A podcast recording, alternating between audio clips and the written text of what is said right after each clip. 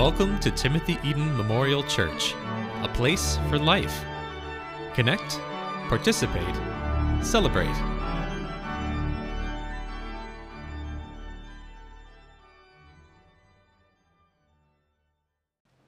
So, for those of you holy enough not to be paying attention to the game, I'm pleased to inform you the score is Croatia 0, Canada 1. Foghorn? Foghorn? Oh, it's off now. Okay. Someone wise said, You don't have to be a poet to be a Christian, but it sure helps. Some of the greatest poetry we have is from the Old Testament prophets, who we'll be hearing a lot from here in Advent. Isaiah announces the coming of Christ so beautifully, we still can't think of Jesus without the words of Isaiah A virgin shall be with child, the lion will lay down with the lamb, the government will be on his shoulders, and a little child shall lead them. We shall call him Wonderful Counselor, Mighty God, Everlasting Father, Prince of Peace.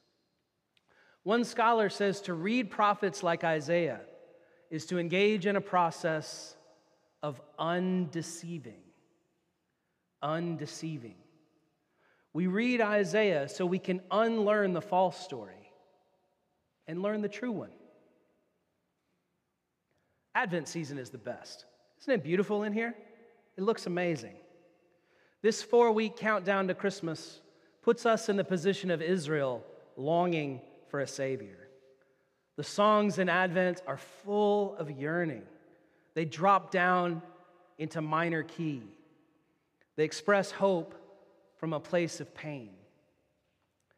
Now, depending on your line of work, this may be a really busy time for you. In lots of businesses, this is the most important schedule time of the year.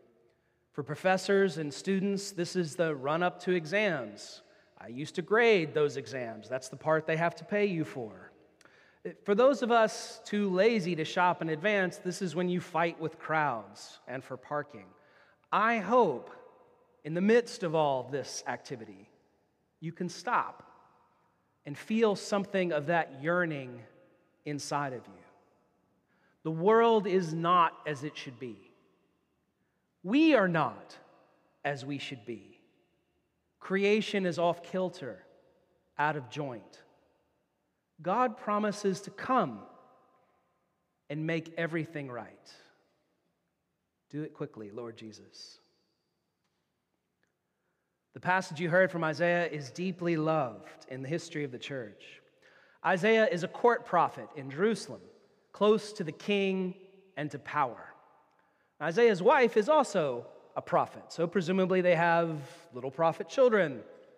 Lots of prophesying to be done because lots of unfaithfulness in Israel, lots of unfaithfulness in us. That's what it means to be human. Their unfaithfulness resulted in the Assyrian army sweeping down on the 10 northern tribes of Israel in 722 BC and destroying the lot. The 10 northern tribes don't exist anymore.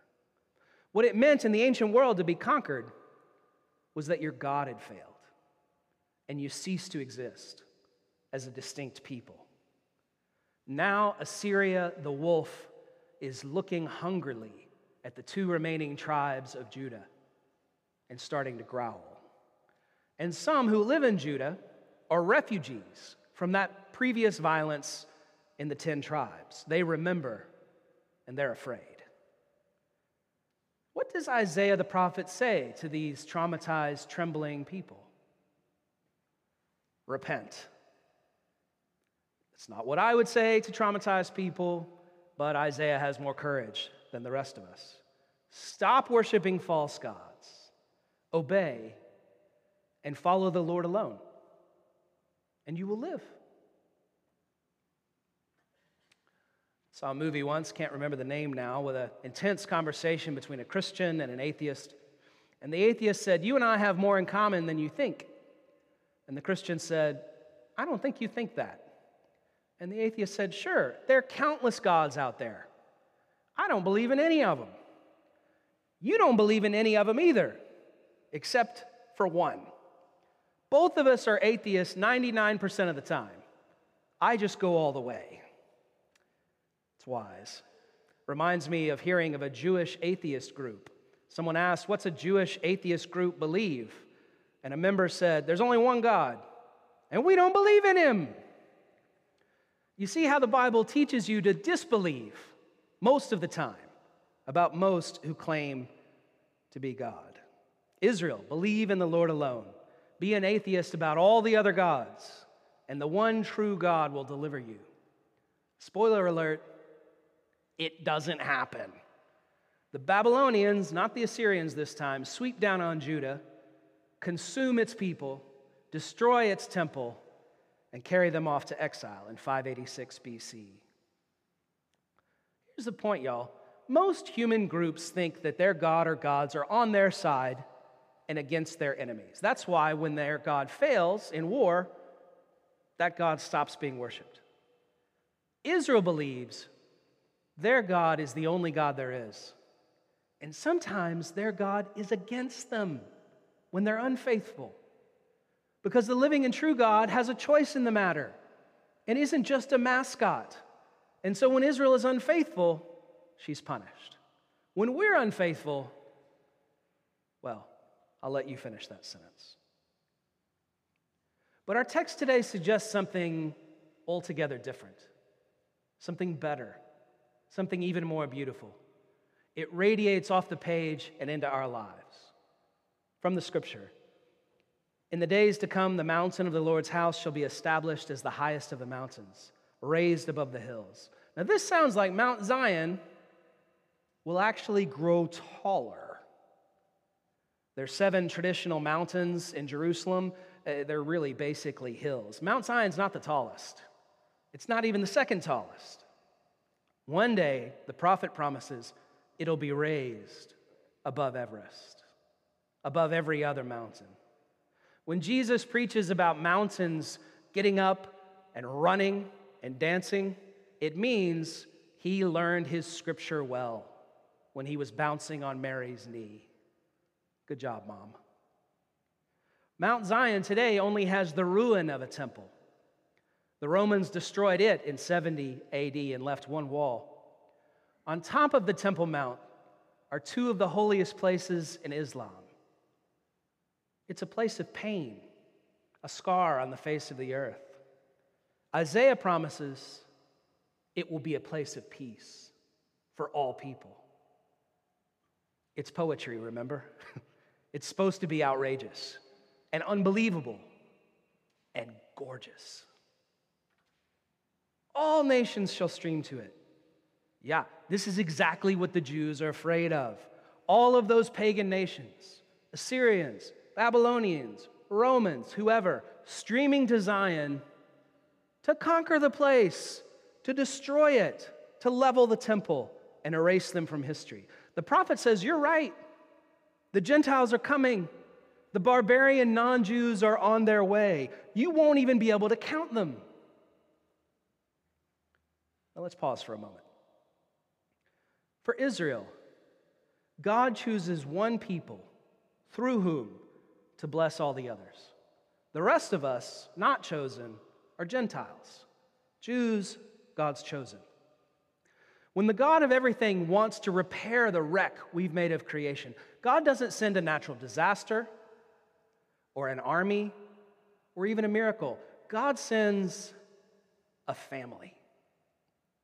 A family full of impossible pregnancies and terrible rivalries and people who can't stand each other. Sounds kind of like your family? That's who God sends to repair the world. So God chooses one people through whom to bless all the others. And we, God's people, often get this wrong. We think God's blessings are for us. Nope. They're through us for everybody else. When God entrusts us with any gift, however small, it's not for us, it's for us to give away to others. Some friends have asked how we'll know that Timothy Eaton is doing well? The answer check on the neighborhood. Is the neighborhood in better health? Is Toronto more redeemed? The goal is not a bigger and better church. The goal is a more redeemed world.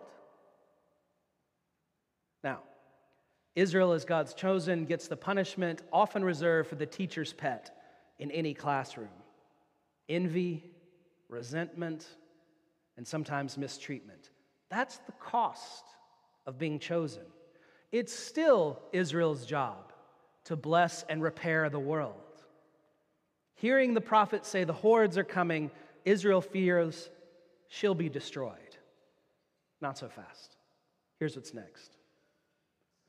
Many people shall come and say, Come, let us go up to the mountain of the Lord, the house of the God of Jacob, that he may teach us his ways and we may walk in his paths.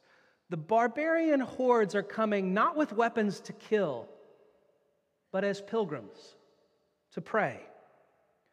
God has transfigured Israel's enemies into fellow worshipers, joining Israel's prayers. The very ones you thought were coming to destroy you are actually coming to join in your prayers to the only God there is. Do you see what good news this is? The Hebrew verb says, All peoples will stream to Zion. Just like in English, that word gets used for rivers that stream or for light from the sun that streams. All peoples will stream to Zion. You couldn't even stop them if you wanted. This is the fulfillment of Israel's calling to bless and heal the nations, to turn the whole world from a place of war into a people of peace. Isaiah says that's coming, not national defeat, but worldwide redemption. That might be a second goal, I don't know. Our forebears in the church love this passage. That's us, we said.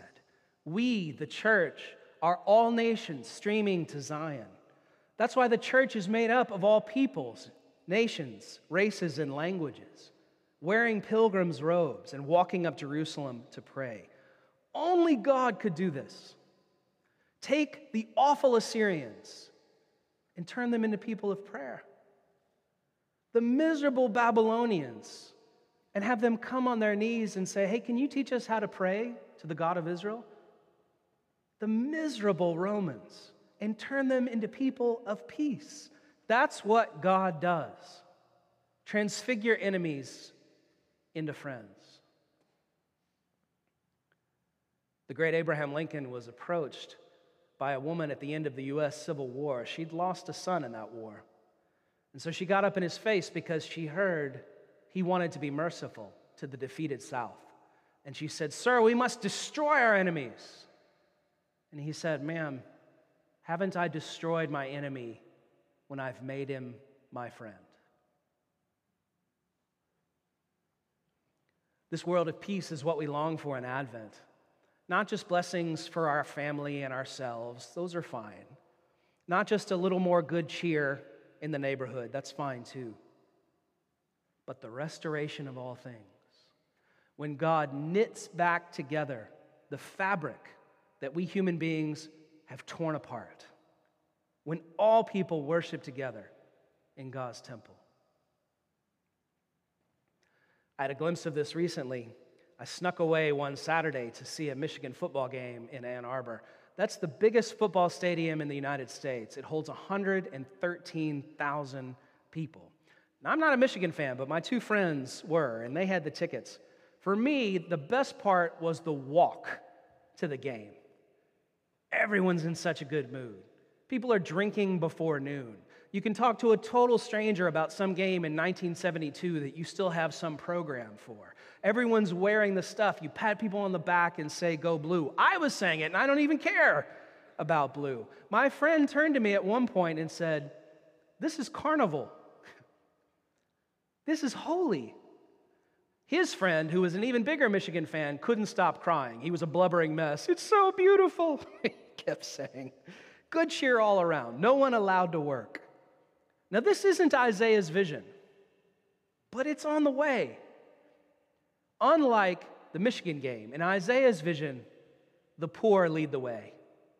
It's not just for those with the money and wherewithal not to work and to buy expensive tickets. Those without food feast first.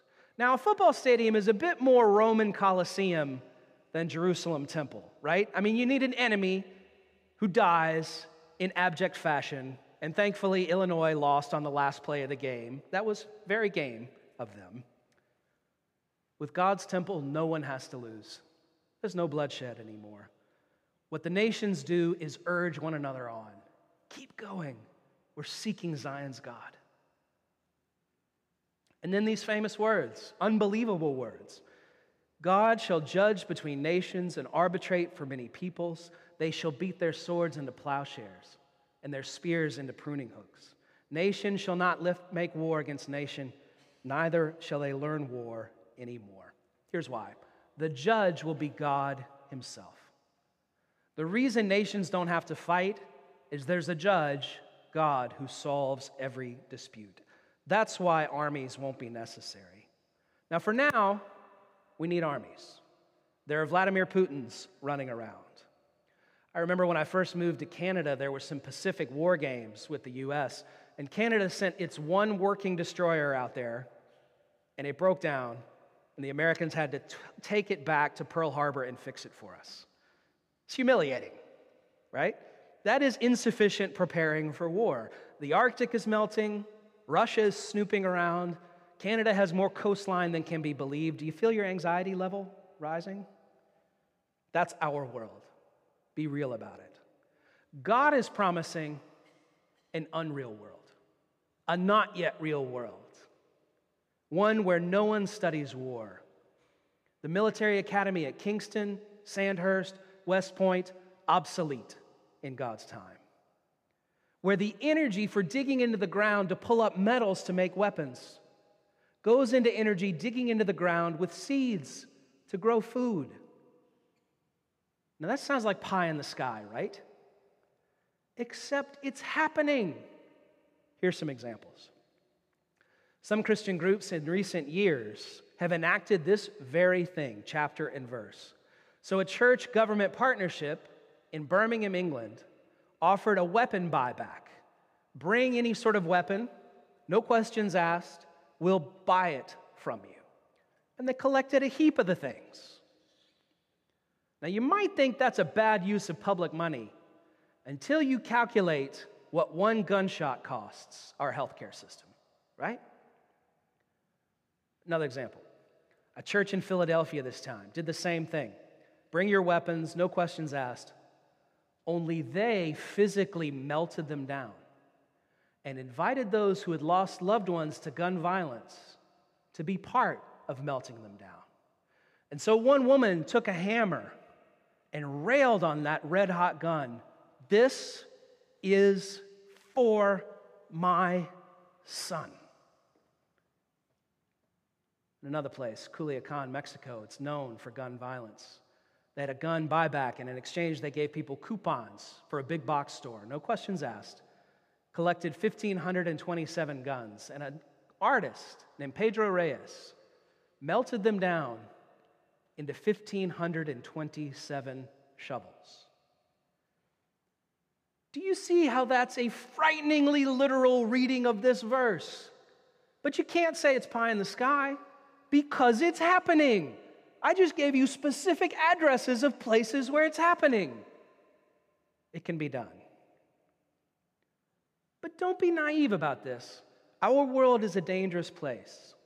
No one would rather quit their jobs forever than police and soldiers. They're there to protect the innocent, to solve disputes. Who wouldn't have wished for an armed guard in that nightclub in Colorado Springs just a week ago? There are times when we need such protection. I've been watching the Murdoch mysteries about a detective in late 19th century Toronto. This allows me to write off my Netflix subscription. CRA, you're not watching. I know it. This detective always solves these crimes, and then he's face to face with some criminal. The criminal's armed, the copper is not, and the cop always has to run away. And I keep thinking, just one service revolver, and you can sort this problem. The UN building in New York has a sculpture of a sword being beaten into a plowshare. It's on page nine of your bulletin at the bottom. Now, you might want to ask how many wars has the UN stopped? And the answer is not as many as its founders hoped. What I love about that sculpture is it was done by a Soviet artist. Now, of course, this was commie propaganda, but accidentally, it bears witness to the truth of the scriptures that God is promising swords into plowshares. Not by the work of any of our policing, by the UN, even by clever artists or churches, but by God alone when He comes again, just as surely as He came the first time. Final note for today out of Zion shall go forth instruction, the word of the Lord from Jerusalem. St. Paul sees this as a glimpse beforehand of the Christian gospel. Paul says, All Israel will be saved. Wait a minute, Paul, don't you mean some of Israel? A little bit of Israel? Nope. All Israel will be saved. As it is written, Out of Zion will come the deliverer, he will banish ungodliness from Jacob. This is my covenant with them when I take away their sins. When some Jewish neighbors have visited this beautiful sanctuary, they've noticed these stars of David way up above my head here. And they say, hey, look, that's our thing. and we say, yeah, that's our thing too. David's kind of our guy also. One Jewish thinker speaks of the relationship between Christianity and Judaism this way Judaism is the molten core of the star the nuclear fusion that is God's love for humanity. Gentile Christians like us, we're the rays of the star, radiating out from that core with sunlight and heat and life. And the man who suggests this, Franz Rosenzweig, is a controversial thinker, but I love the image because the star is burning right now. We, the church, are spreading its light. One day, all there will be is light. I got to know a worshiping community in Newcastle in the north of England. Newcastle is kind of the Vegas of that region of the UK. It's got kind of a stag party, kiss me quick kind of reputation. Do you know Newcastle Brown's not even made in Newcastle? Isn't that disappointing? Makes me want to check out of the human race when you learn these kinds of things. Anyway, Newcastle. It's a place of dwindling churches. So lots of former great cathedrals are really cool nightclubs or climbing centers. You can see it, right? This one church was set to close. Its boiler went out. The last few old heads voted to close the thing. The bishop said, Let me try one more thing. I'm going to give it to a lawyer. We clergy can't do it, somebody else will, right? And this lawyer reached out to ex offenders, the very people he had helped put behind bars, the people the rest of us don't want, warehoused behind razor wire, now healed of addictions, restored into relationships that they had broken. And when I was there, they seemed to me like a black church in the United States. Hands raised, singing loud, standing on chairs. And I said to this lawyer, How did you get English people to act like this without football or alcohol? And he said, Those who've been forgiven much love much. And he smiled and he said, You see my caretaker over there? He did 10 years for armed robbery. You see that worship leader? 17 years for murder. And he shrugged. And I saw Isaiah's vision of all the wrong people worshiping together as people of peace. That's what we hope for. That's everything. That's why the church is open to all the wrong people, all the right people, and most of us in between who are not sure which we are on any given day. The day Isaiah imagines is coming, and in some places it's already here. I've named some for you. Advent says it's not here yet in full, and that's why we yearn for it, long for it. But it is closer than when we first believed. So when we pray for peace, That's not just a pipe dream, that's God's promised future. And every Christian prayer says, God, bring that future sooner. We are tired of violence. You may have thought Advent was just a countdown to Christmas, chocolates and revelry. That's good. General hilarity is wonderful. It accidentally reflects God's coming as a baby. But that's not what Advent's about. It's about the end of violence, the full reign of peace, the world as God intends, and every injury healed. You'll see. One day, everyone will see. Amen.